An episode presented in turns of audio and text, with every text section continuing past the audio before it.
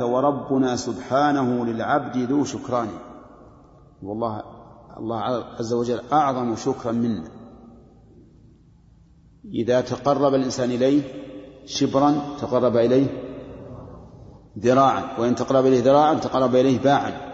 وإن أتاه يمشي أتاه هرولا فالله سبحانه وتعالى يشكر العبد أكثر مما يشكر العبد ربه. ولهذا قال رحمه الله وربنا سبحانه للعبد ذو شكران وقد ذكر الله تعالى أن أن من أسمائه الشكور في عدة آيات من القرآن. قصر الرسول نعم. قصر الرسول على أولئك رحمة منه بهن. منه أي من الله. بهن أي بالزوجات. شكر و... نعم. وشكر ذي الإحسان. يعني من شكر الله عز وجل. رحمة وشكر. وش معنى قصر الرسول على أولئك؟ أنه لا يتزوج سواهن ولا يستبدل بهن. وكذاك أيضا قصرهن عليه معلوم. أيضا قصرن عليه فلا يتزوجن بعده. لا يتزوجن بعده. وهذا معلوم. يقول بلا شك ولا حسبان من أين هو معلوم؟ من قوله تعالى ولا يحل لكم أن تؤذوا رسول الله ولا أن تنكحوا أزواجه من بعده أبدا. إن ذلكم كان عند الله عظيما. فصار الرسول مقصورا عليهن وهن مقصورات عليه. زوجاته في هذه الدنيا وفي الأخرى يقينا واضح البرهان. نعم. هن زوجاته في الدنيا وزوجاته في الآخرة. هنيئا لهن. ولهذا لما خافت سودة بنت زمعة رضي الله عنها أن يطلقها الرسول صلى الله عليه وسلم وتحرم من هذه الخصيصة وهبت يومها لعائشة. فصار الرسول يقسم لثمان. بدل أن كان يقسم لتسع. وواضح البرهاني فلذا حرمنا على سواهم بعده إذ ذاك صون عن فراش ثاني. الله أكبر. حرم أن يتزوجن من بعده لئلا يكن فراشا لغيره. صلى الله عليه وسلم. هذه الخصيصة لا لأنه حي ولكن لأنهن شك... لأن الله شكر لهن فخصهن بهذه الخصيصة. ولذلك كانت زوجات الشهداء إيش؟ حراما ولا حلالا؟ حلالا مع أنهم أحياء. والدليل على أن أنهن أي زوجات الرسول عليه الصلاة والسلام انفصلن عنه عنه. وحكم بموته صلوات الله وسلامه عليه لكن أتينا بعدة شرعية. بعد موته اعتددنا لموته. أربعة أشهر وعشرة أيام. فيها الحداد وملزم الأوطان. يعني لزوم البيت. لأن المرأة المحادة يجب عليها أمور. أولا ألا تخرج من بيته إلا لضرورة. كما لو تصدع وخيف أن يسقط عليها. أو استعارت فيه النار أو جاءت أمطار يخشى من سقوطه عليها أو ما أشبه ذلك. المهم للضرورة. الثاني ألا تلبس الجميل من الثياب. لا تلبس ثيابا جميلة يقال إنها متزينة. ولا يلزمها أن تلزم لونا واحدا. كما يظن العام العوام أنه لا بد أن تلبس ثوبا أخضر أو ثوبا أسود لا. المحرم أن لا تلبس ثوبا يعد تجملا. الثالث أن لا تلبس الحلي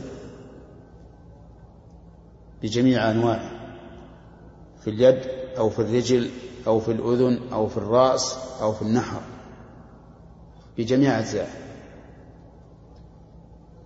الرابع ألا تتطيب بجميع أنواع الطيب لا بخورا ولا دهنا إلا أن الشارع رخص لها في قسط من أظفار مثل العود المعروف هذا. إذا طهرت من الحيض إزالة للنتن الذي يكون بسبب الحيض. لأن هذا حاجة. الخامس ألا تتزين بوجهها أو يديها أو أي شيء من أجزائها. فلا تكتحل ولا تحمر الشفاه ولا تتحنى ولا تختضب. طيب هذه خمسة أشياء.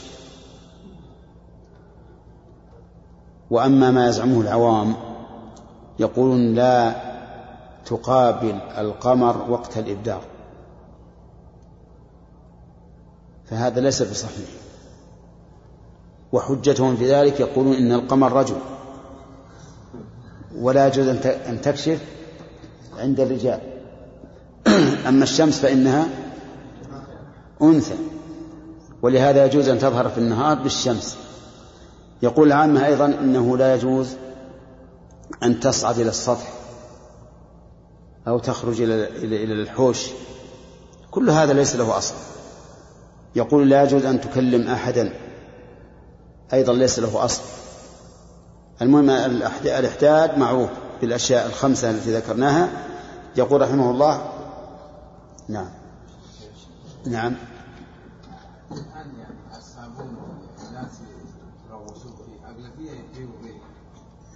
إي نعم هل هي ريح طيب ولا ريح ذكاء؟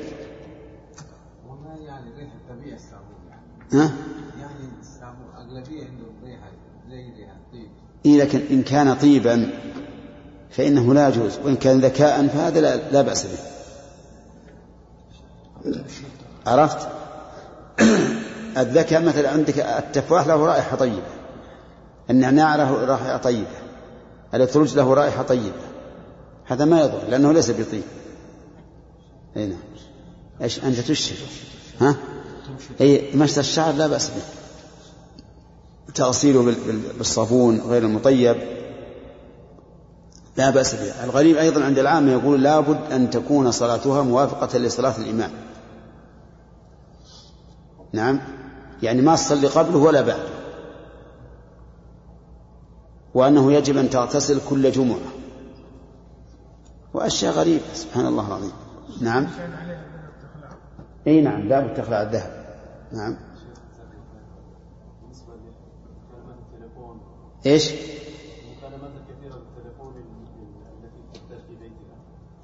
لا بأس تتكلم بالتلفون مثل هذه لا حرج. لا لا أبدا ما هي خارج البيت. لا ما هي خارج البيت. ما هي خارج البيت. هي في بيتها. نعم. نعم. هي أما الأول قصر الرسول على أولئك رحمة عنه بهن يصلح بالفتح. لكن وكذاك أيضا قصرهن عليه معلوم. هذا يؤيد يؤيد بأن الأول مصدر أيضا قصر الرسول عليه. نعم. إيش؟ إيش؟ إي. إي يجوز. يجوز. هم هو ضروري الخروج للقاضي قد يكون حاجة لأن تستطيع توكل. لكنه يجوز في النهار. هذا ورؤية الكريم مصليا في قبره أثر عظيم الشان. في القلب منه حسيكة ألقى له فالحق ما عندك بالفتح ولا بالضم؟ لا بالفتح. المعروف إنه بالضم لكن انتظروا حتى نراجع من لنا بها؟ يرجعها في القاموس. نعم.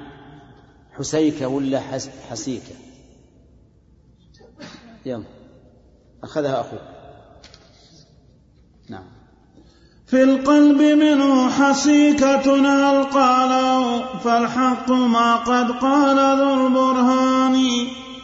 ولذاك أعرض في الصحيح محمد عنه على عمد بلا نسيان. والدار قطني الإمام أعله برواية معلومة التبيان. أنس يقول رأى الكريم مصليا في قبره فاعجب لذا الفرقان فرواه موقوفا عليه وليس بالمرفوع وشوقا إلى العرفان. بين السياق إلى السياق تفاوت لا تطرحنه فما هما سيان. لكن تقلد مسلما وسواه ممن صح هذا عنده ببيان. فرؤاته الإثبات أعلام الهدى حفاظ هذا الدين في الأزمان. لكن هذا ليس مختصا به والله ذو فضل وذو إحسان. فروى ابن حبان الصدوق وغيره خبرا صحيحا عنده ذا شان فيه صلاة العصر في قبر الذي قد مات وهو محقق الإيمان محقق.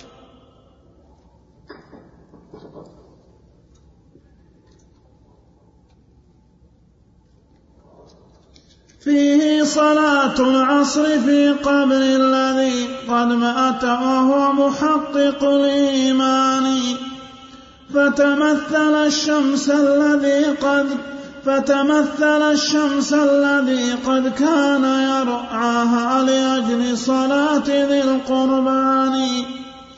عند الغروب يخاف فوت صلاتي فيقول للملكين هل تداني؟ حتى أصلي العصر قبل فواتها. قال أستفعل ذاك بعد الآن. هذا مع الموت المحقق الذي حكيت لنا بثبوته القولان. بسم الله الرحمن الرحيم. سبق أن الذين قالوا بحياة النبي صلى الله عليه وسلم بل بحياة الأنبياء في قبورهم استدلوا بأن النبي صلى الله عليه وسلم رأى موسى يصلي في قبره. فتكلم المؤلف رحمه الله على هذا الحديث قال هذا ورؤية هذا ورؤيته الكليم مصليا في قبره أثر عظيم الشأن. في القلب منه حسيكة جمع حسك تصغير حسكة والحسك في الأصل نوع من الشجر له شوك فالمعنى أن قلب المؤلف لم يرتح لهذا الحديث. الذي رواه مسلم أن النبي صلى الله عليه وسلم رأى موسى يصلي في قبره. ووجهه وجه هذا الشيء الذي في قلب المؤلف يقول نعم في القلب منه حسيكة هل قاله يعني هل قاله النبي صلى الله عليه وسلم. فالحق ما قد قال ذو البرهان. يعني فإن كان قد قاله فهو حق ولا عبرة بما في قلبه. لأن الإنسان يجب أن ينقاد انقيادا تاما لما جاء في كتاب الله ولما صح عن رسول الله صلى الله عليه وسلم وأن لا يتردد في تنفيذه إن كان حكما ولا في قبوله إن كان خبرا. ثم استدل المؤلف رحمه الله بما في لما في قلبه عن هذا الأثر فقال ولذلك أعرض في الصحيح محمد عنه على عمد بلا نسيان. محمد هو محمد بن إسماعيل البخاري. يقول إن هذا الحديث مما انفرد به مسلم. والبخاري أعرض عنه مع أنه أعرض عنه ليس, ليس ناسيا. ولكن كأنه رحمه الله لم يكن على شرطه فلذلك أعرض عنه فجعل المؤلف رحمه الله هذا علة. والحقيقة أن هذا ليس بعلة لأن كون البخاري لم يروي الحديث ويرويه مسلم لا يدل على أن الحديث ضعيف. فكم من أحاديث كثيرة أعرض عنها البخاري رحمه الله ولكن غيره صححه. الدار قطني أعله أعل الحديث. قال والدار قطني الإمام أعله برواية معلومة التبيان. أنس يقول رأى الكريم مصليا. أعله بماذا؟ بالوقف. أي أن الذي قال إن الرسول عليه الصلاة والسلام رأى موسى يصلي في قبره هو أنس. فيكون منتهى الحديث الصحابي. وما وما كان منتهيا إلى الصحابي فإنه يكون موقوفا. وعندي أن هذا ليس بعلة. حتى لو ثبت أنه لم يصل إلا إلى أنس فليس بعلة. لأن هذا من أمور الغيب التي لا يمكن أن تقال بالرأي. وأنس رضي الله عنه ليس من الذين عرفوا بالأخذ عن بني إسرائيل حتى نشك فيما أخبر به من هذه الأمور. وقد نص المحققون من أهل العلم بالحديث أنه إذا قال الصحابي قولا ليس للرأي فيه مجال فله حكم الرفع إلا أن يكون هذا القائل ممن عرف بالأخذ عن بني إسرائيل فحينئذ لا يحكم لقوله بالرفع لاحتمال أنه أخذه عن بني إسرائيل.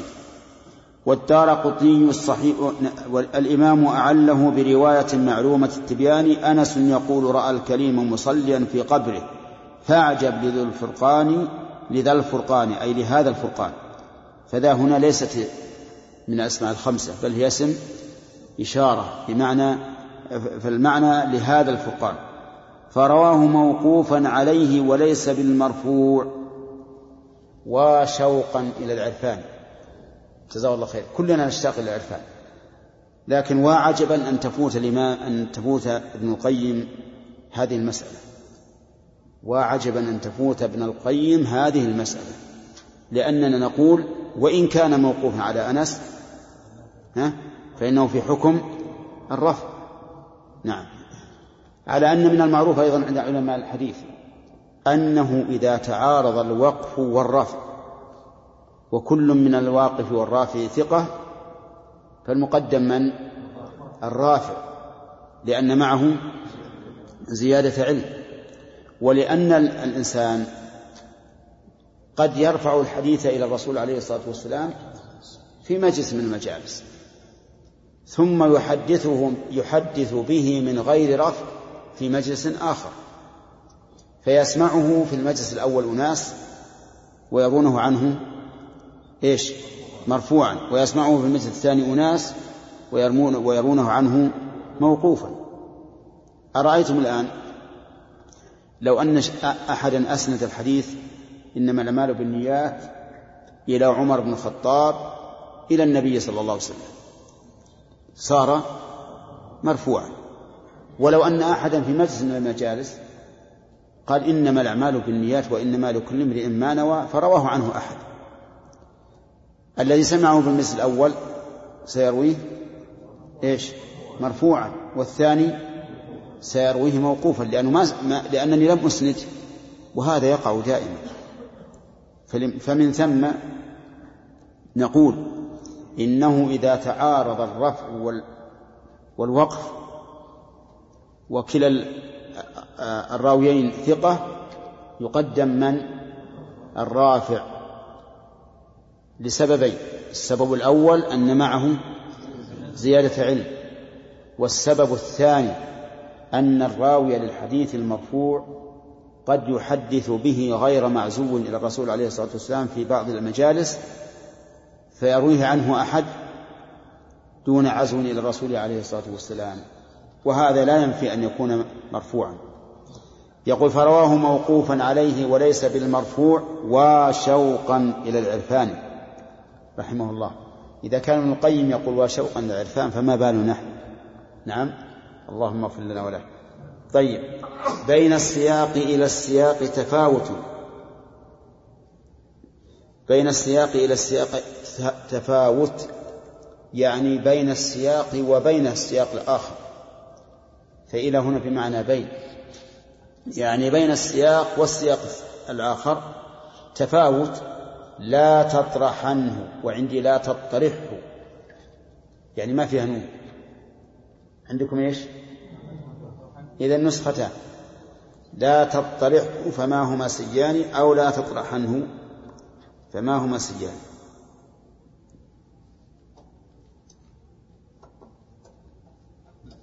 نعم. لكن تقل لكن تقلد مسلما وسواه ممن صح عن هذا عنه عنده ببيان. المعنى أن من قلد مسلما في هذا الحديث وصححه وأخذ به فليس بملوم. لأن فرواته الأثبات وأعلام الهدى حفاظ هذا الدين في الأزمان. فكأن المؤلف رحمه الله بعد أن ألقى الشك على هذا الحديث رجع وبين أن من قلد مسلما في تصحيحه فقد سلك مسلكا صحيحا لأن رواته أثبات ثقات أعلام فلا حرج علينا أن نقلد. والعلة التي أشار إليها الدار قطني تبين لكم أنها ليست بعلة. ولكن يقول المؤلف لكن هذا ليس مختصا به والله ذو فضل وذو إحسان. يعني كون الإنسان يصلي في القبر ليس مختصا بموسى. بل قد يكون لغيره. فروى ابن حبان الصدوق وغيره خبرا صحيحا عنده ذا شان فيه صلاة العصر في قبر الذي قد مات وهو محقق الإيمان. فتمثل الشمس الذي قد كان يرعاها لأجل صلاة ذي القربان عند الغروب. ها؟ فتمثل الشمس. يعني تمثل له الشمس وكأنها عند الغروب. يخاف فوت صلاته فيقول للملكين هل تدعاني حتى أصلي العصر؟ حتى أصلي العصر قبل فواتها؟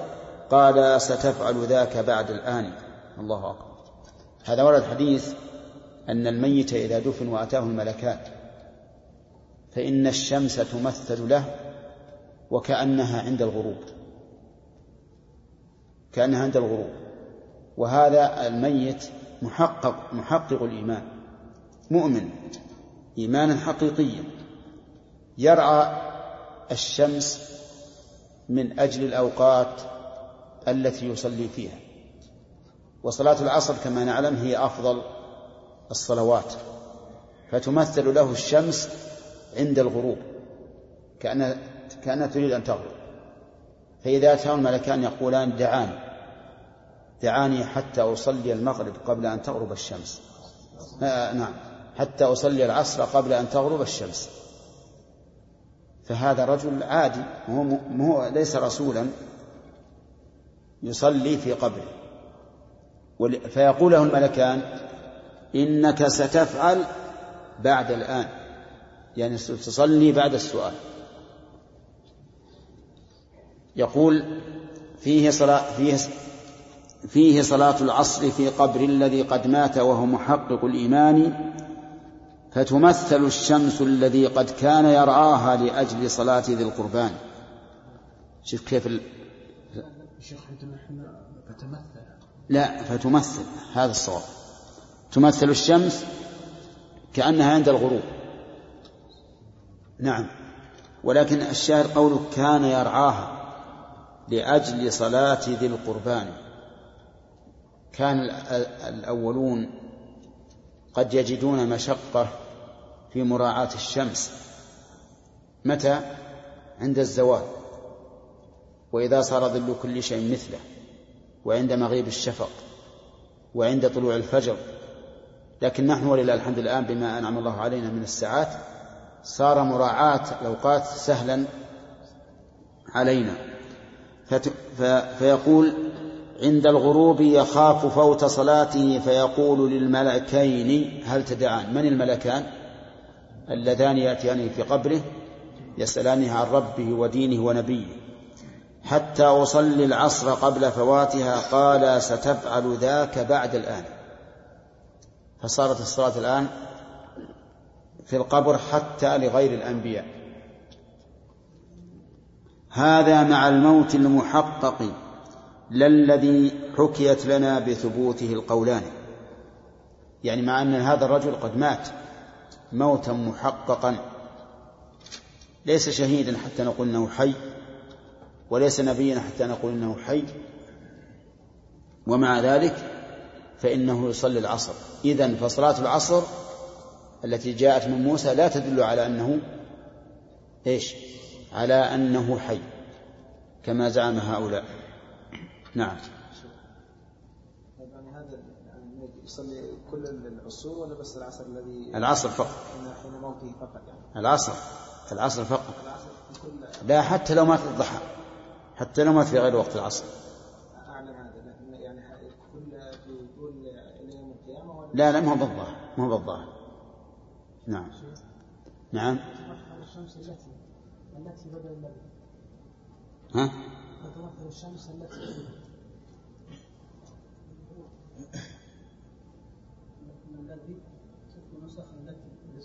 النسخ أحسن التي أحسن التي أحسن من الذي النسخه يعني إي نعم.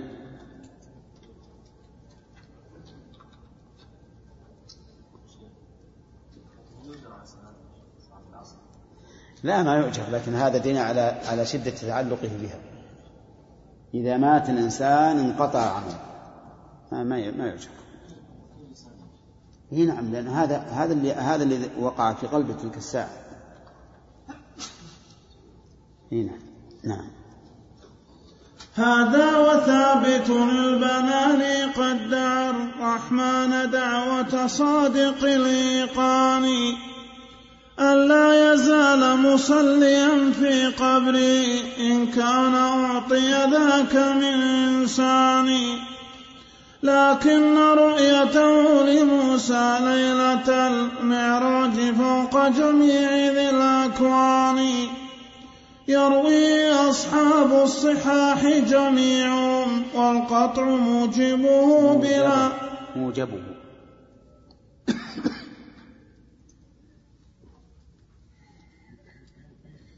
يروي أصحاب الصحاح جميعهم والقطع موجبه بلا نكران. ولذاك ظن معارضا لصلاته. ولذاك ظن معارضا ظن ظن بالضم. ولذاك ظن معارضا لصلاتي في قبري إذ ليس يجتمعان.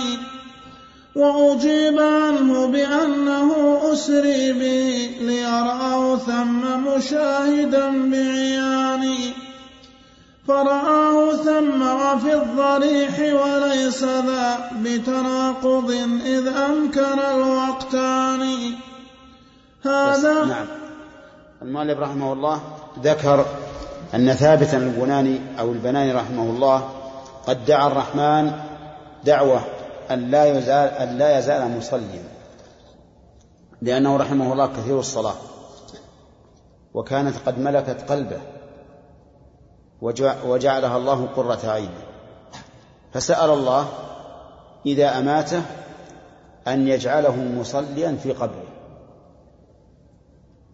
والله أعلم هل أجاب الله دعوته أم لا لكن الرجل لم يسأل شيئا محالا. لم يسأل شيئا محالا لأنه لو كان شيئا لو كان هذا شيئا محالا لكان سؤال الله إياه لكان سؤاله الله عدوانا لأن الإنسان لا يجوز أن يسأل الله الشيء المحال. ولهذا قال إن كان أعطى ذاك من إنسان. يعني سأل الله يقول اللهم إن كنت أعطيت أحدا أن يصلي في قبره فاجعلني أصلي في قبره. والله أعلم. لا ثم أورد المؤلف إشكالا على حديث الحديث الذي رواه مسلم في أن النبي صلى الله عليه وسلم رأى مو- موسى يصلي في قبره إشكالا في الحقيقة قد يقال إنه أولى بتعليل الحديث مما ذكره المؤلف سابقا. المؤلف سابقا أعل الحديث بماذا؟ بأنه روي موقوفا لكن هذا الذي أورده الآن قد يكون أولى بتعليل الحديث مما سبق. ولننظر.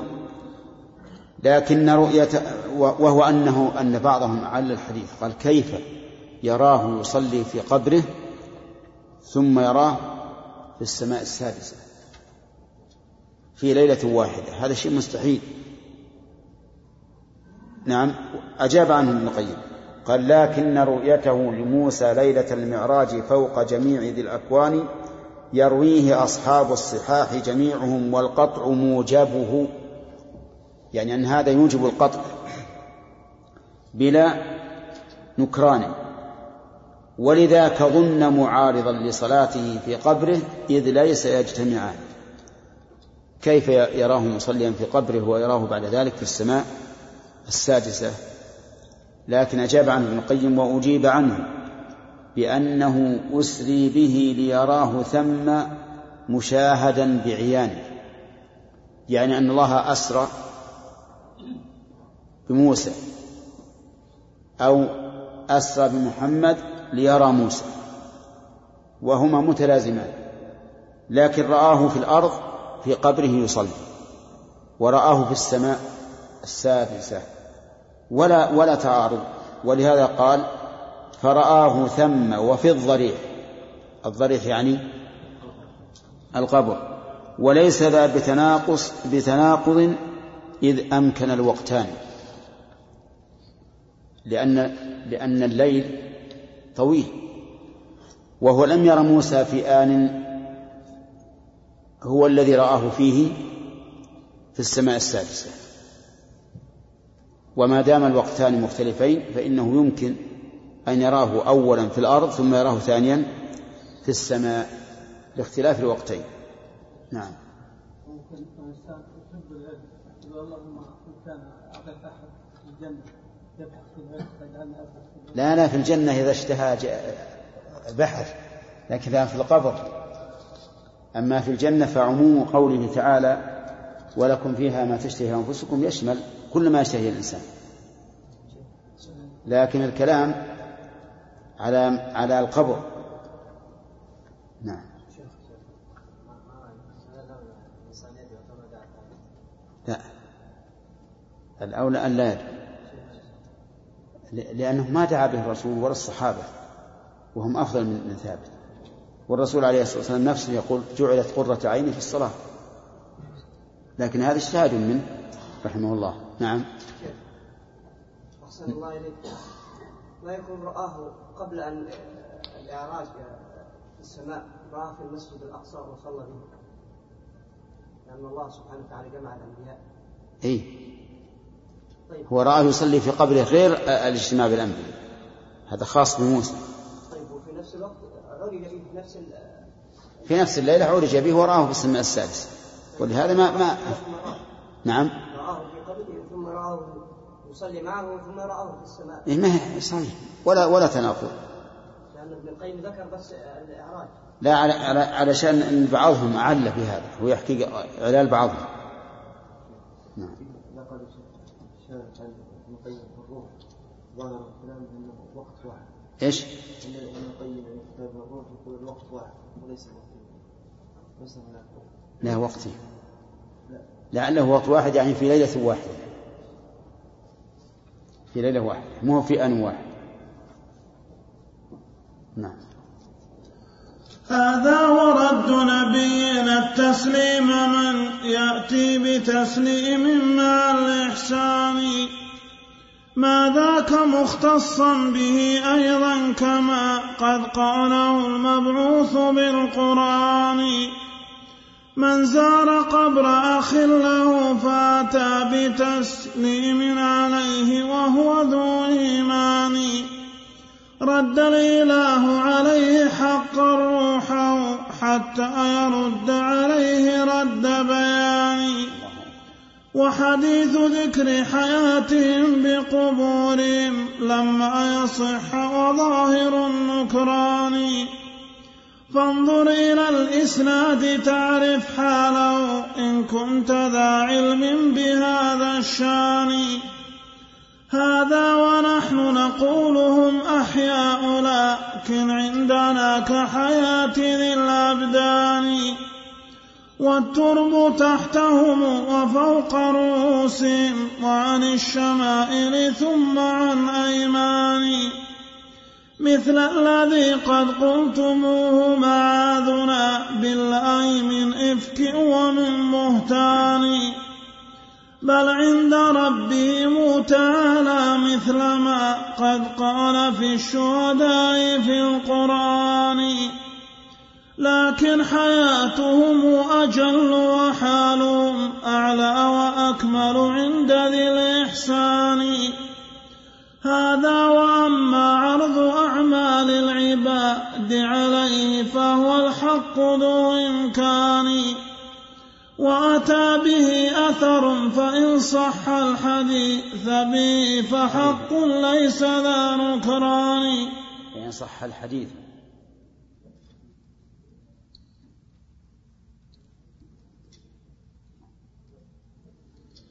وأتى به أثر فإن صح الحديث به فحق هذا وأتى به أثر فإن صح الحديث به فحق ليس ذا نكران لكن هذا ليس مختصا به أيضا بآثار الروين حسان فعلى أبي الإنسان يعرض سعيه وعلى أقاربه مع الإخوان.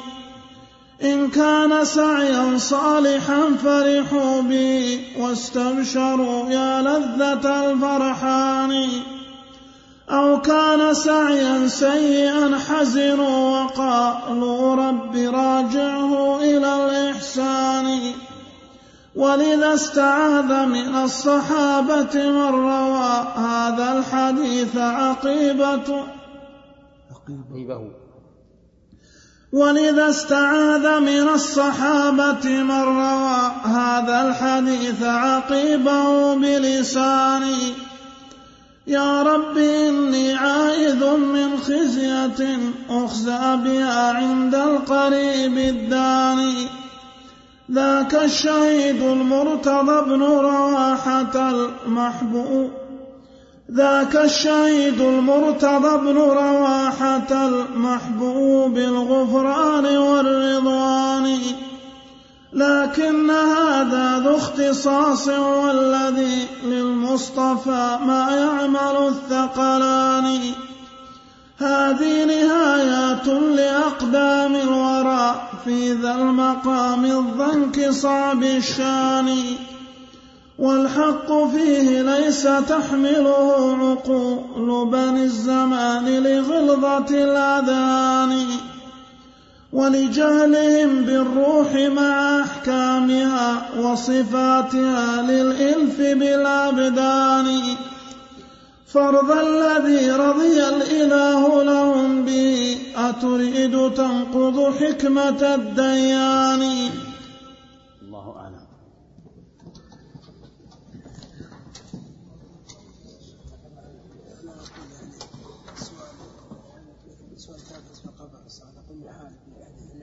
نعم. أليس نقول محال بحديث إيش؟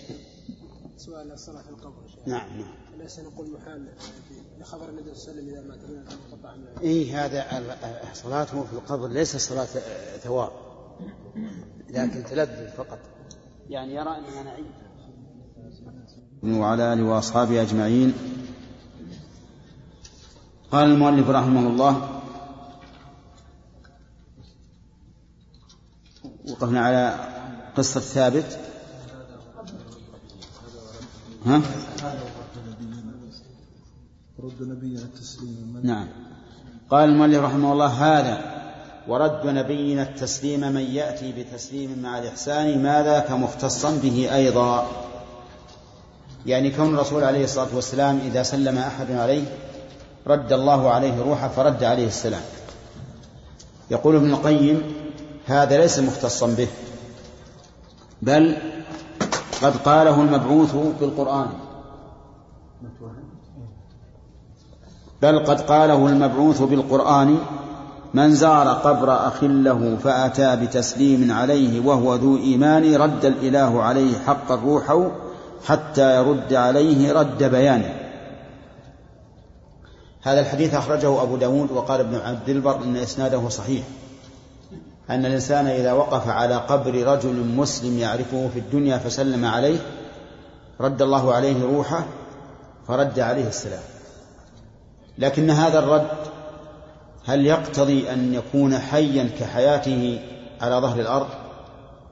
الجواب لا بل هو حي حياة برزخية لا نعلم كيفيته. أنت الآن في منامك حي لكنها حياة حياة نوم حياة نوم وهي وفاة. في القبر تكون حيا حياة برزخية وهي وأنت ميت وفاة. فالروح لها شأن عظيم في تعلقها بالبدن لا أحد يدركه. لا أحد يدركه. فإذا فالصحيح فهذا الحديث صحيح.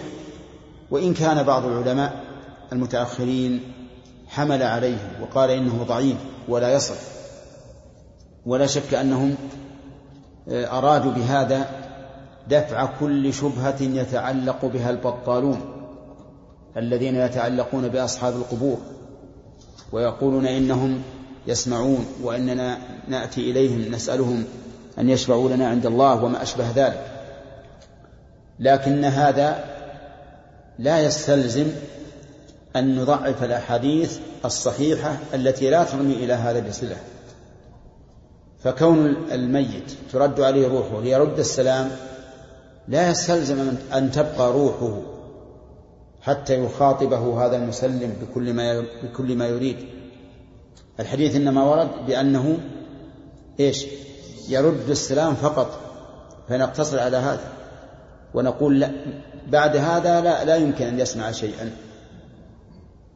لأن الأصل فيما فيما يدعى من سماع أهل القبور الأصل فيه الرجوع إلى إلى إلى السمع لأنه من الأمور الغيبية فإذا كان الميت يسمع قرع نعاله إذا انصرفوا منه عند الدفن لم يلزم أن يكون يسمع ذلك إذا جاءوا إليه مرة أخرى أليس كذلك؟ ليش؟ لأن الميت ميت ولا نثبت من أحواله إلا ما جاء به النص. فلو جاء أحد إلى المقبرة وجعل يمشي عند القبور بنعاله فهل يمكن أن نقول إن أهل القبور يسمعون قرع النعال كما يسمعه من دفن؟ الجواب لا. وهكذا كل الأمور الغيبية يجب أن يقتصر فيها على النص. فنقول إن درء مفسدة تعلق أصحاب القبور بحديث رد الروح على المسلم عليه ليرد على من سلم عليه يمكن بأن نقول إن النص إنما جاء في إيش؟ في رد السلام فقط ولا تعلق لكم بما, بما سوى ذلك. ولهذا جزم به ابن القيم رحمه الله هنا وصحح ونقل عن ابن عبد البر تصحيحه في كتاب الروح ولم يتعقبه رد من, من زار قبر أخ له فأتى بتسليم عليه وهو ذو إيمان. رد الإله عليه حق روحه حتى يرد عليه رد بيانه وحديث ذكر حياتهم بقبورهم لما يصح. وظاهر النكران فانظر إلى الإسناد تعرف حاله إن كنت ذا علم بهذا الشأن. يعني في حديث أن الحياة أنهم أحياء في قبورهم ولكن ابن القيم يقول إنه ليس بصحيح وأنه لا يلزم من رد الروح عند السلام أن تكون مستقرة في البلد في البدن دائما. ما عندك في شرح؟ نعم. إيش يقول؟ الحديث الذي ذكر فيه حياة الأنبياء في قبورهم لفظ إيمان النبي يموت فيقيم في قبره إلى أربعين صباحا حتى حتى يرد إليه روحه. وقد رواه ابن حبان عن أنس مرفوعا وقال عنه أنه باطل كما ذكره أبو الفرج بن الجوزي في الموضوعات. وقد أخرجه أيضا الطبراني وأبو نعيم في الحلية ورواه البيهقي في كتاب حياة الأنبياء وروى له عدة شواهد ولم يصح من ذلك كله شيء ومن نظر إلى إسنادها وكان ذا علم بأحوال الأسانيد والرجال عرف حال هذه الحال أحسن. طيب. قال هذا هذا ونحن نقول هم أحياء لكن عندنا كحياة ذي الأبدان والترب تحتهم وفوق رؤوسهم وعن الشمائل ثم عن إيمان مثل الذي قلتموه معاذ معاذ معاذنا بالله. يعني يعني أننا نقول هم أحياء. ولكن هل نقول إنهم كحياتنا والترب تحتهم وفوق رؤوسهم وعن الشمائل ثم عن أيمان مثل الذي قد قلتموه؟ لأن هؤلاء يقولون إنهم أحياء كحياة إيش؟ كحياة الدنيا. فنحن نقول هم أحياء لكن ليس كحياة الدنيا. معاذنا بالله من إفك ومن بهتان. بل عند ربهم تعالى مثل ما قد قال في الشهداء في القرآن. كل هذا يريد أن يرد عليهم حيث قال في أول الكلام إنه يلزم على قوله أن الرسل في قبورهم ليسوا برسل. لماذا؟ قالوا لأن الحياة عرض من أعراض الجسم. ومعلوم أنه لا رسالة إلا بحياة. فإذا كانت الحياة عرضا وفقدت بالموت لازم من ذلك إيش؟ فقد الرسالة. هم دفعوا هذا وقالوا إن الأنبياء أحيا أن إن الأنبياء أحيا فقلنا لهم هم أحيا لكن ليسوا كحياة الدنيا بل هي حياة برزخية. وعلى هذا فإنه لا يمكنكم دفع ما قلناه من إلزامكم ببطلان الرسالة بموت الرسول. لأن الحياة في البرزخ غير الحياة في الدنيا. لكنه يقول لكن لكن حياتهم أجل وأحالهم أعلى وأكمل عند ذي الإحسان. الحياة البرزخية يا إخواني أعلى وأكمل من الحياة الدنيا. وكذلك مقام الأنبياء في الآخرة أعلى وأكمل عند الله عز وجل. فالإنسان إذا فارقت روحه بدنه في الدنيا مات انتقل من من الدنيا بما فيها من الكدر والصفو والنعيم والبؤس إلى دار نعيم لأن المؤمن يفتح له باب إلى الجنة ويأتيه من روحها ونعيمها ويسر. ولهذا تقول روحه عند حمله تقول قدموني قدموني. لأنها قد بشرت بنعيم أعلى من نعيم الدنيا بكثير. نسأل الله يجعلني وإياكم منهم. فلهذا يختلف الحال. حياة البرزخ وحياة الدنيا بينهما فرق عظيم. قال هذا وأما عرض أعمال العباد عليه فهو الحق ذو إمكان. وأتى به أثر فإن صح. عرض أعمال العباد على الرسول عليه الصلاة والسلام يقول المؤلف حق ذو إمكان. لكن جعلني وإياكم منهم. فلهذا يختلف الحال. حياة البرزخ وحياة الدنيا بينهما فرق عظيم. قال هذا وأما عرض أعمال العباد عليه فهو الحق ذو إمكان. وأتى به أثر فإن صح. عرض أعمال العباد على الرسول عليه الصلاة والسلام يقول المؤلف حق ذو إمكان لكن إن صح الحديث. فعرض الأعمال على الرسول ممكن ممكن عقلا لكن يبقى النظر هل صح سمعا أم لم يصح. بالكم يا جماعة. ولهذا فقوله فهو الحق ذو إمكان يعني ليس إيش؟ ليس مستحيلا عقلا. وأتى به أثر فإن صح الحديث به فحق ليس ذا نكران. إن أتى الأثر إن صح الأثر فإنه حق وليس ذا نكران. وقول المؤلف إن صح هذا طعن في الحديث. وتوقف في صحته. وعليه فإن كلام الشارح الراس رحمه الله على ابن القيم في هذا في هذا المقام فيه نظر لأن ابن القيم لم يصحح الحديث. قال إن صح فهو ذو إمكان. إن صح. والذي يقول إن صح هل هو كالذي يقول قد صح؟ نعم أبدا.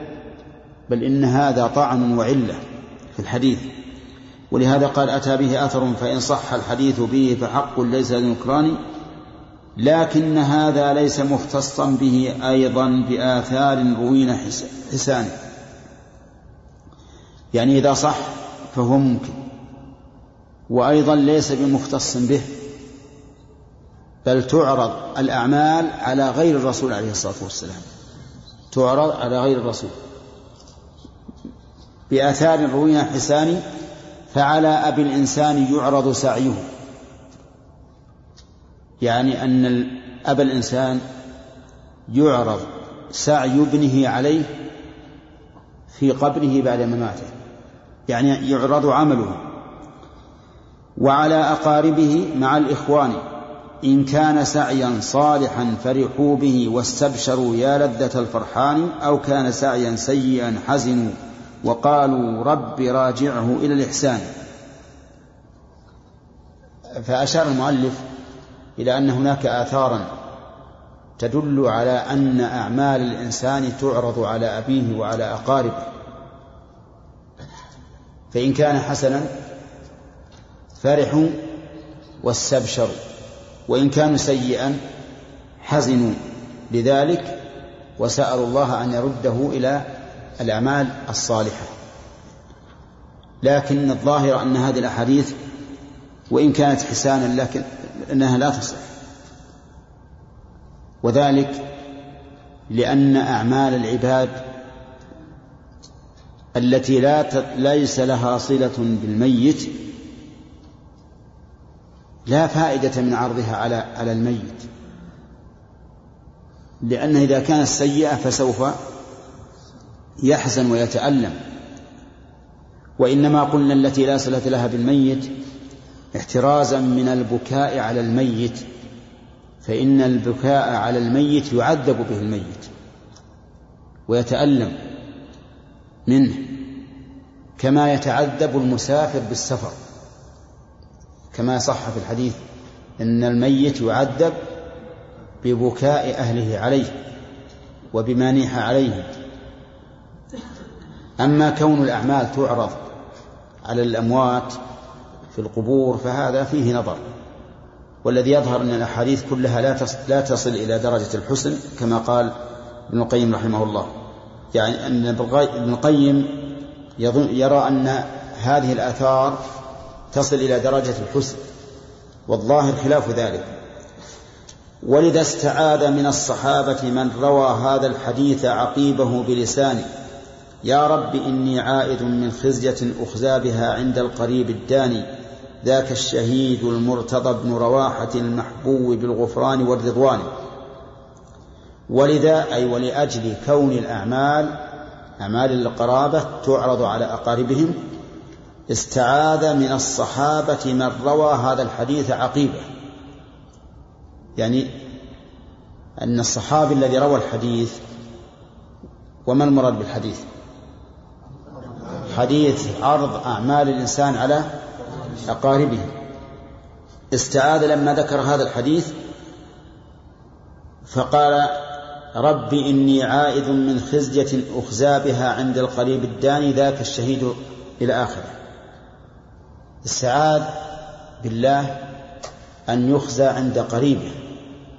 وقريبه يقول ابن القيم ذاك الشهيد المرتضى بن رواحة المحبوب بالغفران والرضوان. والقائل هو أبو الدرداء.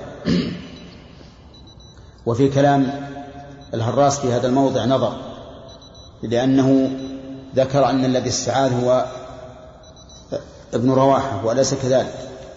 إنما الذي استعاذ أبو الدرداء استعاذ من أن يعمل عملا سيئا يخزى به عند عبد الله بن رواحة رضي الله عنه لأنه كان من أقاربه ولهذا يقول ولذا استعاذ من الصحابة من روى هذا الحديث عقيبه متعلقة بالسعاد بلسانه من هو الذي استعاذ؟ ها؟ أبو الدرداء فقال يا رب إني عائد من خزية أخزى بها عند القريب الداني ذاك عند القريب الداني ذاك الشهيد. ذاك الشهيد الإشارة إلى القريب الداني. ذاك الشهيد المرتضى بن رواحة المحبوب بالغفران والرضوان. لكن لكن لكن هذا ذو اختصاص والذي للمصطفى ما يعمل الثقلان. لكن هذا المشار إليه عرض الأعمال على الأموات سوى النبي صلى الله عليه وسلم. فإن هذا مختص بمن؟ لا بالأقارب. عرض عرض الأعمال على غير النبي مختص بالأقارب إن صحت الآثار. أما النبي عليه الصلاة والسلام فالعرض عليه يكون من جميع الثقلان عام.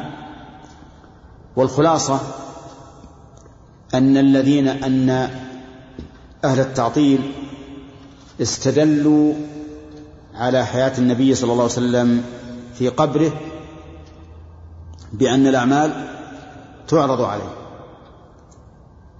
فابن القيم رحمه الله يقول هذا الحديث إن صح فهو ممكن ومع هذا لا يلزم أن تكون حياته كحياة الدنيا.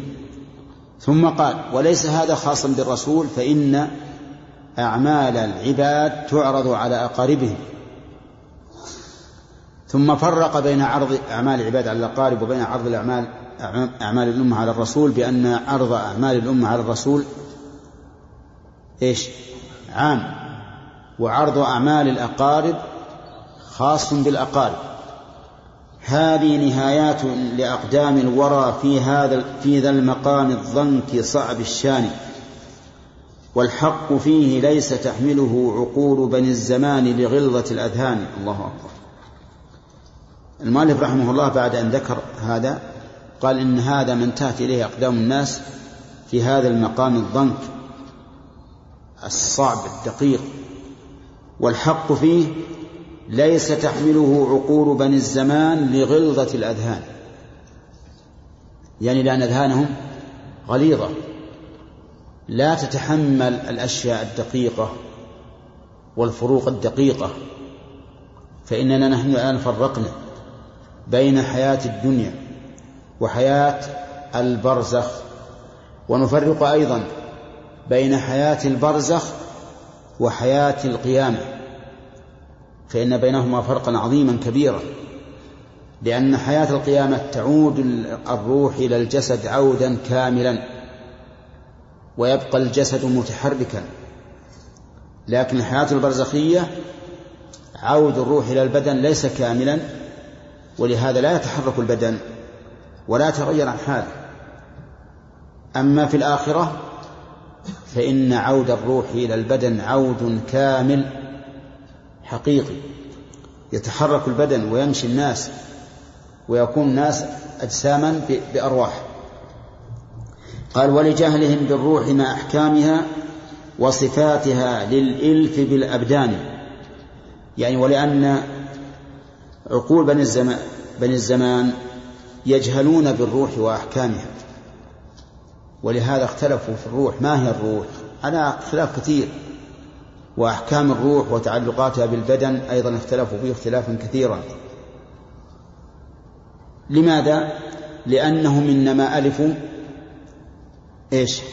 ألفوا الأبدان وأحكامها أما الأرواح فهم عنها بمعزل ولهذا قال للإلف بالأبدان فرض الذي رضي الإله لهم به أتريد تنقض حكمة الديان يعني معناه إرض بحالهم.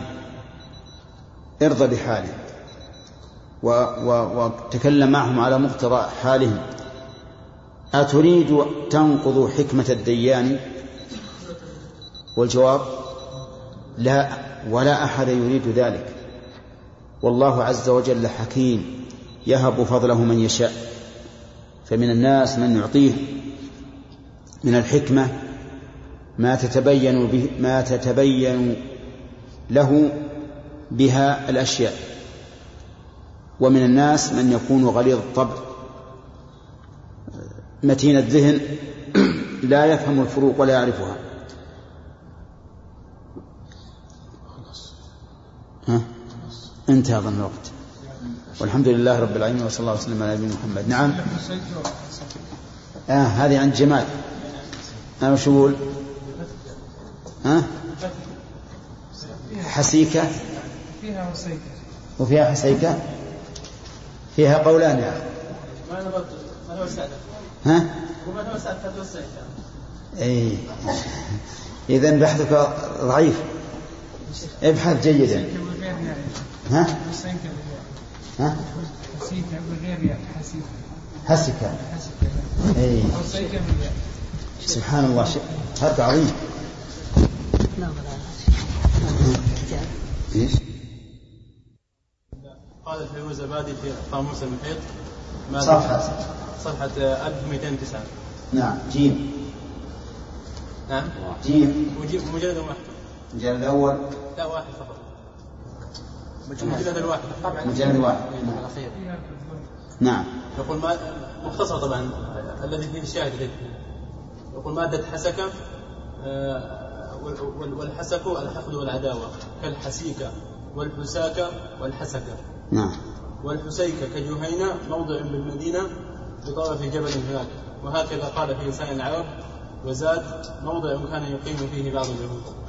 وقال الزمخشري في أساس البلاغة صفحة 83 في صدره علي حسكة أي عداوة. وأضمر له حسيكة آه، وأضمر له حسيكة وقال الشاعر ولا خير في أمر يكون حسيكة ولا في يمين ليس فيها مخارج. إيه. طيب وعلى كل حال يمكن الجمع بين قولك وقول الأخ عبد الرحمن. بأن يقال حسيكة وحسيكة تصغير حسكة. تصغير حسكة. وحسكة وحسيكة للعداوة. تكون إذا يجوز فيها وجهان الوجه الأول حسيكة يعني شيء قلق صاير كلام ابن ابن ابن القيم. لأنه ليس المراد بكلام ابن القيم حينما قال في في القلب من حسيكة يعني عداوة لا. بل فيه قلق وشك. فنقول إذن حسيكة وحسيكة. وكلاكما مصيب والحمد لله أنه ليس لعهدنا لأحد حق. نعم. نعم إيه تثبت حسيكة نعم. تصوير حسكة إيه ويجوز حسيكة نعم.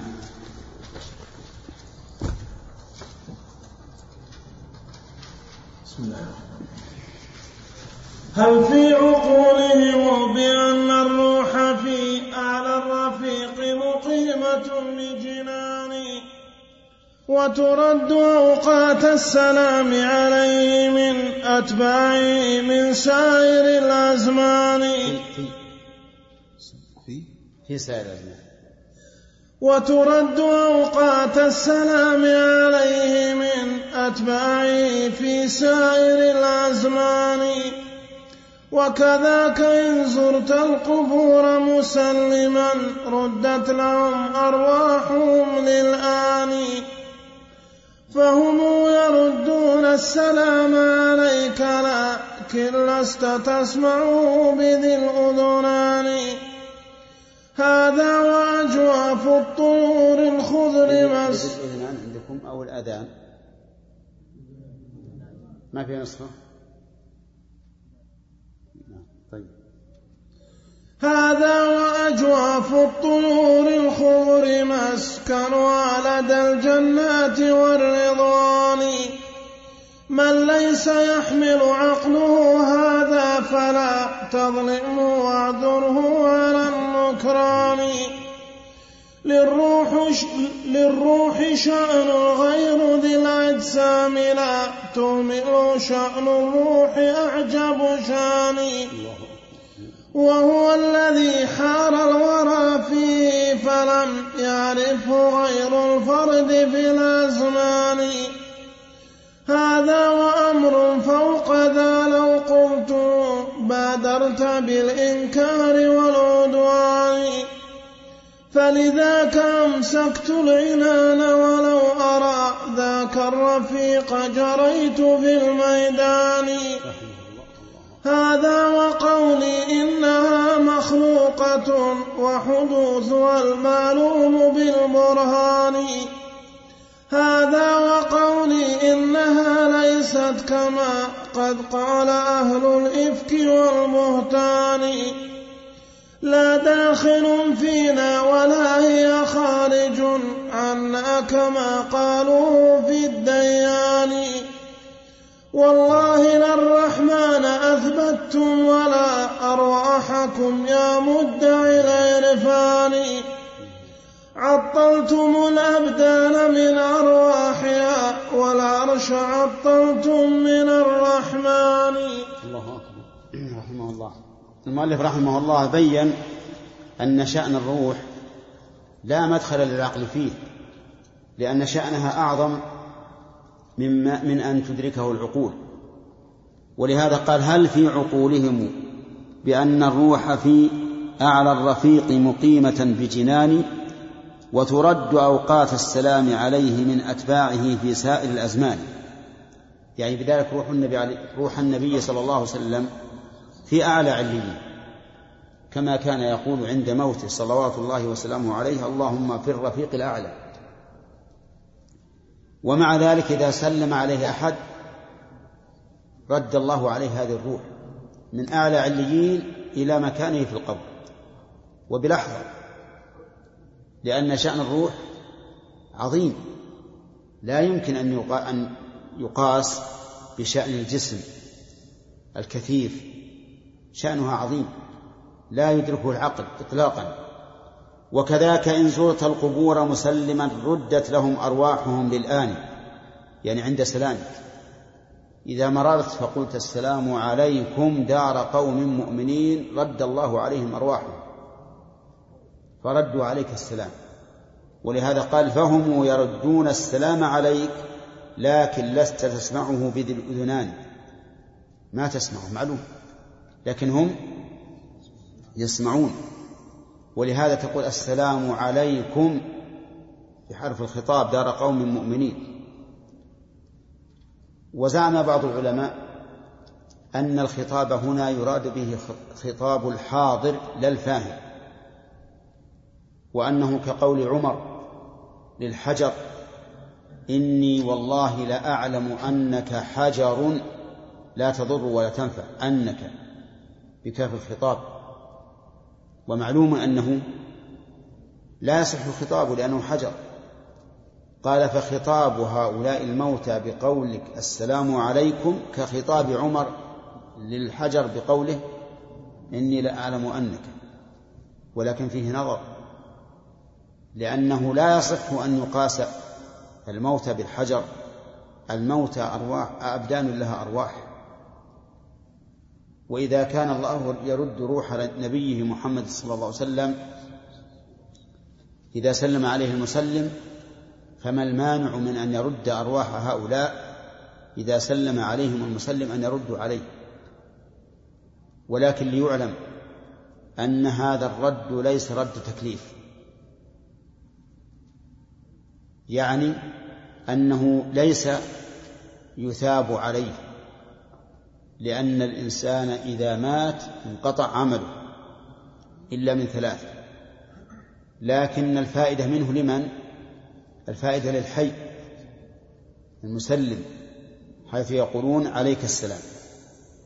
قال فهم يردون السلام عليك لكن لست تسمعه بذي الأذنان هذا وأجواف الطيور الخضر مسكنها لدى الجنات والرضوان. يا الله فضلا الأرواح أرواح المؤمنين في أجواف في أجواف طيور خضر وهم الشهداء عند الله سبحانه وتعالى. في هذه الأجواف كرامة لها. من ليس يحمل عقله هذا فلا تظلمه واعذره على النكران. صحيح. الذي الإنسان عدو ما لا يعرف. الإنسان عدو ما لا يعرف. فإذا كانت عقول هؤلاء لا تتحمل هذه المعاني ولا يمكنها أن تجمع بين هذا وهذا فلا تظلمه واعذره على النكران. ومراد المؤلف رحمه الله مراد بذلك مراده بهذا تهوين شأن, شأن هؤلاء والحط من قدرهم يعني أنهم ليسوا أهلا بأن يدركوا الجمع بين هذه النصوص وإنما هم بلهاء فاعذرهم على بلاهتهم. وليس المراد أن لهم عذرا في عدم التصديق بالنصوص لا هم غير معذورين. لكن إذا كانوا بلها لا يستطيعون الجمع بين ما ورد فهؤلاء معذورون كما يعذر الطفل. للروح شأن غير ذي الأجسام لا تهمله. شأن الروح أعجب شأن وهو الذي حار الورى فيه فلم يعرفه غير الفرد في الأزمان. من الذي يعرفه؟ الفرد في الأزمان هو الذي أقر بما جاء به الرسول صلى الله عليه وسلم في شأن الأرواح لأنه عرفة من طريقه الصحيح طريق الوحي إذ أنه لا مدخل للعقول فيه. هذا وأمر فوق ذا لو قلته بادرت بالإنكار والعدوان. فلذاك أمسكت العنان ولو أرى ذاك الرفيق جريت في الميدان. ليش معلمنا رحمه الله؟ يقول هناك شيء فوق اللي ذكرت نعم. ولو قلته لبادرت بالإنكار لأنه فوق مستواك. ويقول لو فلذاك أمسكت العنان.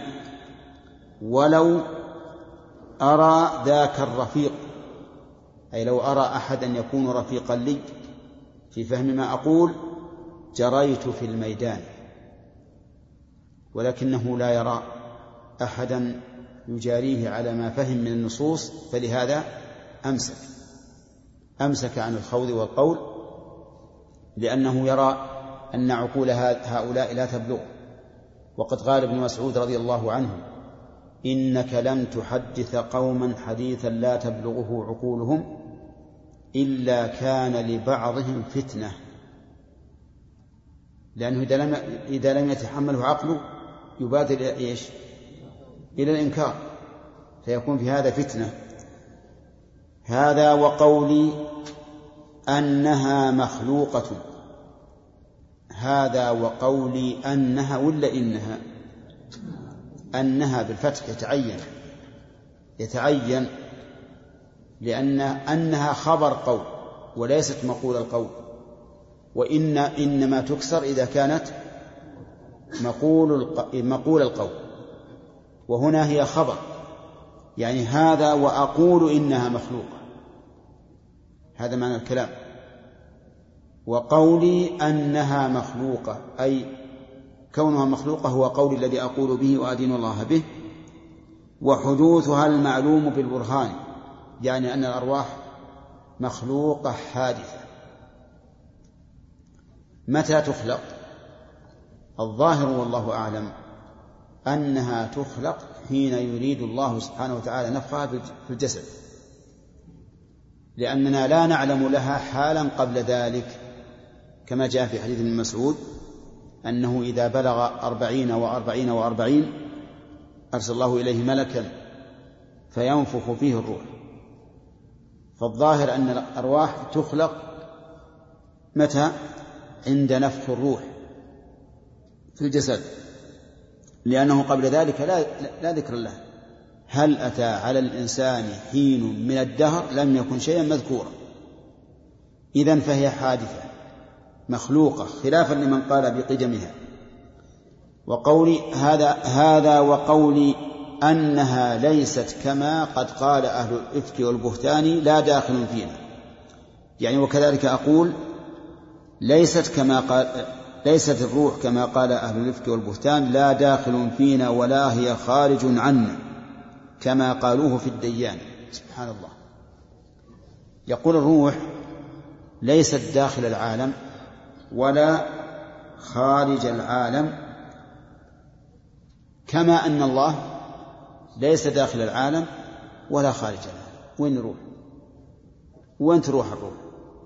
إذا كانت الروح لا داخل العالم ولا خارجه فأين تروح عدم.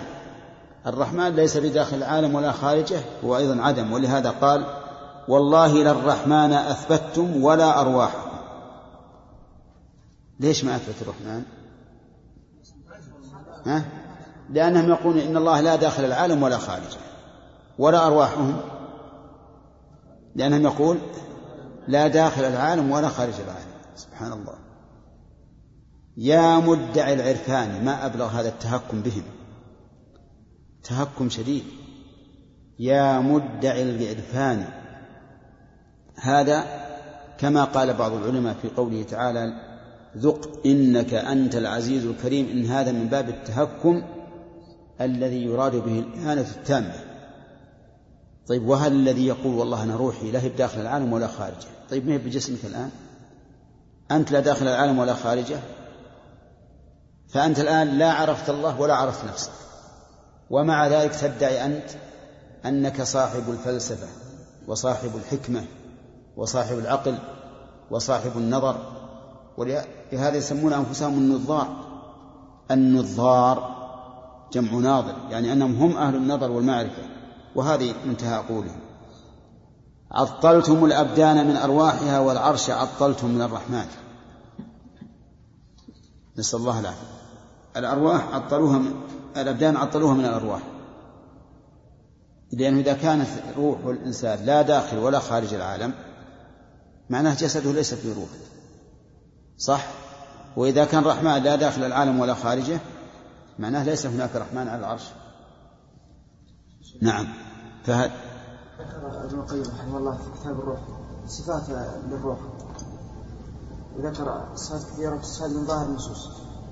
لكن هذا هل هذا يعتبر قول لأهل السنة؟ لا تجوز مخالفته؟ أم يقال أن هذه يعني مسألة الأولى التوقف فيها؟ ومن بدا له يعني رأي أو نظر؟ يعني استنباط من كتب والسنة فله أن يقول. الواجب أن من بدا له شيء من الكتاب والسنة يجب عليه أن يعتقده. أما نشره بين الناس فهذا ينظر للمصلحة.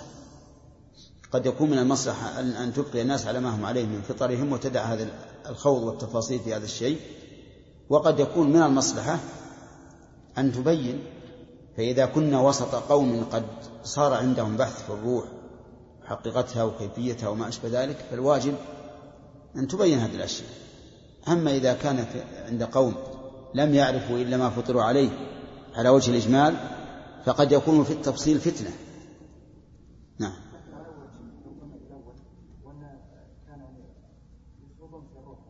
ها؟ نعم. ما نقول لولا كما قال الله تعالى والروح من ربي ونسكت عن هذا. هي لكن أحيانا يلجا الإنسان إلى أن يتكلم. إذا كنت ترى مثلا أن الناس يتكلمون فيه بباطل تسكت لا بد أن نتكلم. نعم. أحمد؟ نعم يعني هل هذا الآية المقصود لا تتكلموا الروح لا شيء يعني معناه لا تكلموا عن شيء في الروح إلا ما جاء من أمر الله. هذا المعنى. ولهذا قال وما أوتيتم من العلم إلا قليلا. يعني ما بقى عليكم العلوم إلا مسألة الروح حتى تبحثوا عنها. نعم. هو على كل اللي ما له مسند من الكتاب والسنة غير مقبول. غير مقبول. نعم شاكر. إيش؟ كان رجل له قريب مدفون في القبر فيأتي إليه كل يوم أو في يوم أكثر من مره لكي يقول له انيسه في قبري فأسلم عليه فيسمع السلام عليكم الان ميت؟ القبر يجي للحي؟ لا الحي يأتي للميت في قبره إيه. يسلم عليه لكي يؤنسه ويقول إيه. والله هذا يحتاج إلى توقيف. ولا أظن هذا يكون. الظاهر أن أن الأموات ما يؤذن لهم إلا برد السلام فقط. وغيره ما يؤذن له. هو لو- كان هذا الأمر صحيح كان كل الناس يكشون عند المقابر. هذا غريب هذا يا شاكر لا السلام غير. السلام جاءت به السنة. فيه اي ما في شك إن في إن في اناس الله أعلم في اناس لكن لكن كون بنروح نجلس عندهم ونونسهم ونحدثهم. اليوم حصل في الب- في البلد الفلاني كذا حصل فيضانات حصل اضطرابات. نعم. ما أعتقد هذا يقول أحد. يفعلون؟ نعم. اي اي نعم. لعلي أرى أيضا ان إن هذا يقيد بما جاءت به السنة. يقيد بما جاءت به السنة. وكثرة الترداد على الأموات ربما تخل بالإنسان عقليا. لأنه مع كثرة الترداد ربما يشعر أو تنفعل نفسه حتى يكون كأنه في عالم الأموات. فيتأثر. يتأثر بهذا. ثم هل كان الرسول عليه الصلاة والسلام يزور المقبرة كل يوم؟ إذا كان يزورها فعلى العين والرأس. نعم. أخذنا ثلاثة. نعم. بسم الله الرحمن الرحيم. فصل في كسر المنجنيق الذي نصبه أهل التعطيل على معاقل الإيمان وحصونه جيلا بعد جيل. ها؟ معاقل الإيمان. نعم. لا يفزعنك ق... لا يفزعنك قعاق لا يفزعنك قعاقع وفراقع وجاجع عريت عن المرهان. كذا عندك؟ في الأفعال نعم. أي. لا الظاهر ما موجود إذا وجد طال البيت. نعم. ما عندهم شيء يهولك غير ذاك المنجنيق مقطع الأركان. وهو الذي يدعونه التركيب منصوبا على الإثبات منذ زمان. أرأيت هذا المنجنيق فإنهم نصبوه تحت معاقل الإيمان. بلغت حجارته الحصون فهدت الشرفات واستولت على الجدران. لله كم حصن عليه استولت الكفار من ذا المنجنيق الثاني. الجاني. لله كم حصن عليه استولت الكفار من ذا المنجنيق الجاني. والله ما نصبوه حتى عبروا قصدا على الحصن العظيم الشان. ومن البلية أن قوما بين أهل الحصن و وأعطوه. ومن البلية أن قوما بين أهل الحصن واطوهم على العدوان. ورموا به معهم وكان مصاب أهل الحصن منهم فوق ذي الكفران. فترك فتركبت من كفرهم ووفاق من في الحصن أنواع من الطغيان. وجرت على الإسلام أعظم محنة من ذيل تقديرا من الرحمن. والله لولا أن تدارك دينه الرحمن كان كسائر الأديان. لكن أقام له الإله بفضله يزكا من الأنصار والأعوان. فرموا على ذا المنجنيق صواعقا وحجارة هدته للأركان.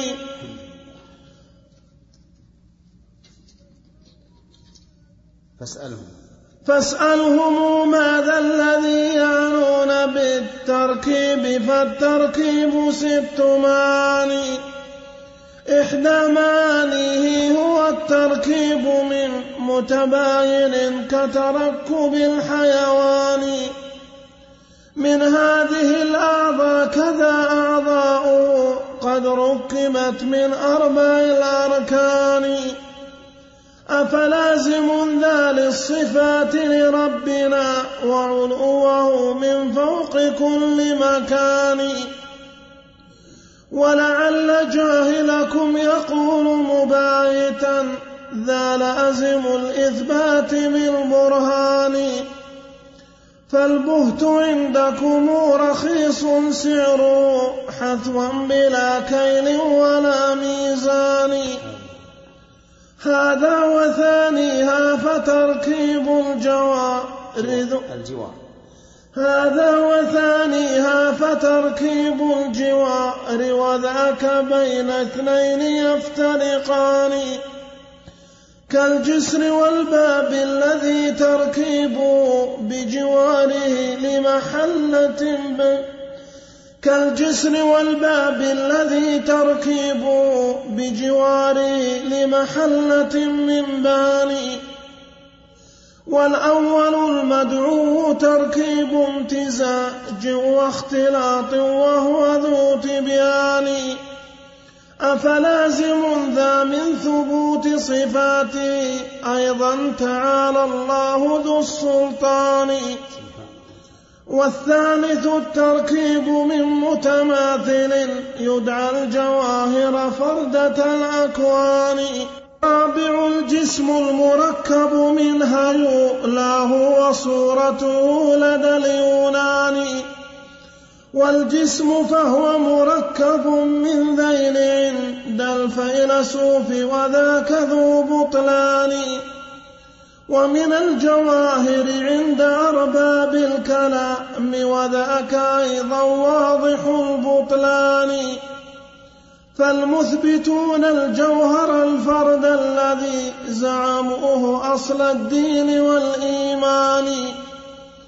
قالوا بأن الجسم منه مركب ولهم خلاف وهو ذو ألوان. هل يمكن التركيب من جزئين أو من أربع أو ستة وثمان أو ست عشرة؟ قد حكاه الأشعري لذي مقالات على التبيان. أفلازم ذا من ثبوت صفاته وعلوه سبحان ذي السبحان.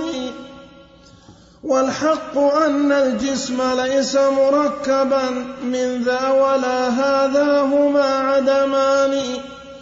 والجوهر الفرد الذي قد أثبتوه في الحقيقة ليس ذا إمكان. لو كان ذلك ثابتا لزم المحال لواضح البطلان والبهتان. من أوجه شتى ويعسر نظمها جدا لأجل صعوبة الأوزان. فل فل فل أفتكون خردلة أتكون خردلة تساوي الطود في الأجزاء في شيء من الأذهان. أتكون خردلة تساوي الطود في الأجزاء في شيء من الأذهان. إذ كان كل منهما أجزاء لا تنتهي بالعد والحسبان. وإذا وضعت الجوهرين وثالثا في الوسط وهو الحاجز الوسطاني فلأجله افترقا فلا يتلاقيا حتى يزول إذا فيلتقيان. ما مسه إحداهما منه هو الممسوس للثاني بلا فرقان. هذا محال أو تقول بغيره فهو انقسام واضح التبيان.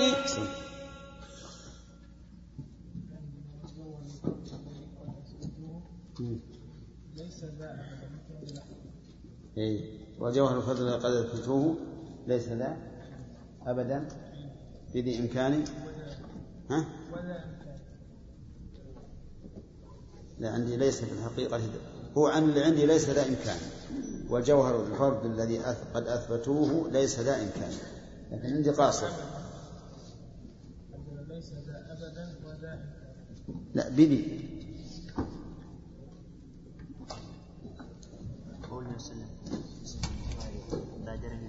رب أهل الجنة نعم. نعم. يحمل عليه هذا قتل نفسه. ثاني إلى يوم الدين. آه، نبدأ الآن الفصل بالشرح لأن قرأناه بالأول فنشرحه مستعينا بالله. يقول المؤلف فصل في كسر المنجنيق الذي نصبه أهل التعطيل على معاقل الإيمان وحصوله جيلا بعد جيل. المنجنيق والمنجنيق هو آلة حربية تستعمل في القتال. تشبه ما يسمى الآن بالمدافع. و والمراد بالمنجنيق هنا هو التركيب الذي جعله أهل التعطيل مستندهم. وقالوا إن إثبات الصفات يستلزم التركيب. والتركيب ممتنع لأنه يستلزم الحدوث من وجه وافتقار المركب إلى ما معه من المركب. وإذا وإذا كان اللازم باطلا كان الملزوم باطلا. فلذلك لا نثبت الصفات خوفا من إيش؟ من التركيب. قال المؤلف لا يفزي عنك.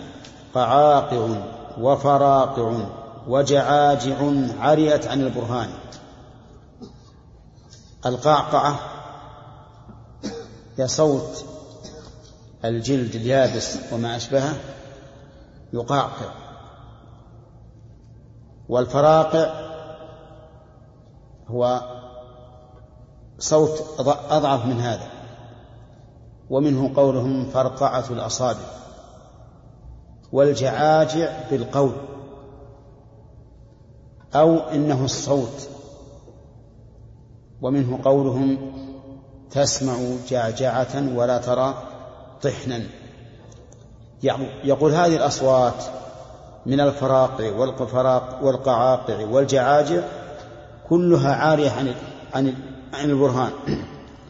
ما عندهم شيء يهولك غير ذاك المنجنيق مقطع الأركان أو مقطع الأركان. يعني أنه منجنيق لكنه ليس له أركان. فلا يثبت. وهو الذي يدعونه التركيب منصوبا على الإثبات منذ زمان يدعونه يعني يسمونه. التركيب. هذا هو الذي عنده. فيقول ابن القيم أرأيت هذا المنجنيق فإنهم نصبوه؟ تحت معاقل الإيمان بلغت حجارته الحصون فهدت الشرفات واستولت على الجدران. يقول أخبرني عن هذا المنجنيق. فإنهم نصبوه على أي شيء؟ نصبوه تحت معاقل الإيمان. المعاقل جمع معقل وهو المكان الذي ينعقل به الإنسان ويتحصن به. بلغت حجارته الحصون يعني أنه يبلغ وليس منجنيقا سهلا لكنه سيبين المؤلف رحمه الله أن أثره ضعيف. فهدت الشرفات واستولت على الجدران. لله كم حصن عليه استولت الكفار من ذا المنجنيق الجاني. نعم. هذا الحصن الذي نصبوه على معاقل الإيمان صار سلما للكفار. ينكرون به ما ثبت بالتواتر.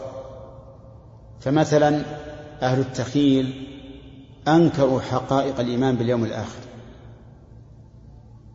مستندين بذلك إلى إلى العلة التي أنكر بها أهل التعطيل صفات الله. لأنهم يقولون إن الإيمان باليوم الآخر لا يقبله العقل. من يحيي العظام وهي رميم. والذين أنكروا صفات الله قالوا إن العقل لا يقبلها أيضا وإذا كان لا يقبلها فإننا لا نثبتها. فصار هذا المنجنيق الذي نصبوه على معاقل الإيمان صار سلما للكفار يستندون إليه في كفرهم. لله كم حصن عليه استولت الكفار من ذا المنجنيق الجاني والله ما نصبوه حتى عب ها؟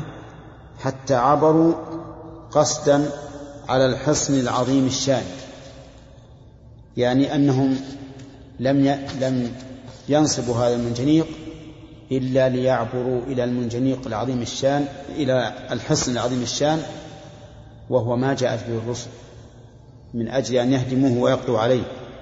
ومن البلية أن قوما بين أهل الحصن واطوهم على العدوان. من البلية أن أهل الحصن الذي يرميهم هؤلاء بالمنجنيق واطؤوا أهل المنجنيق.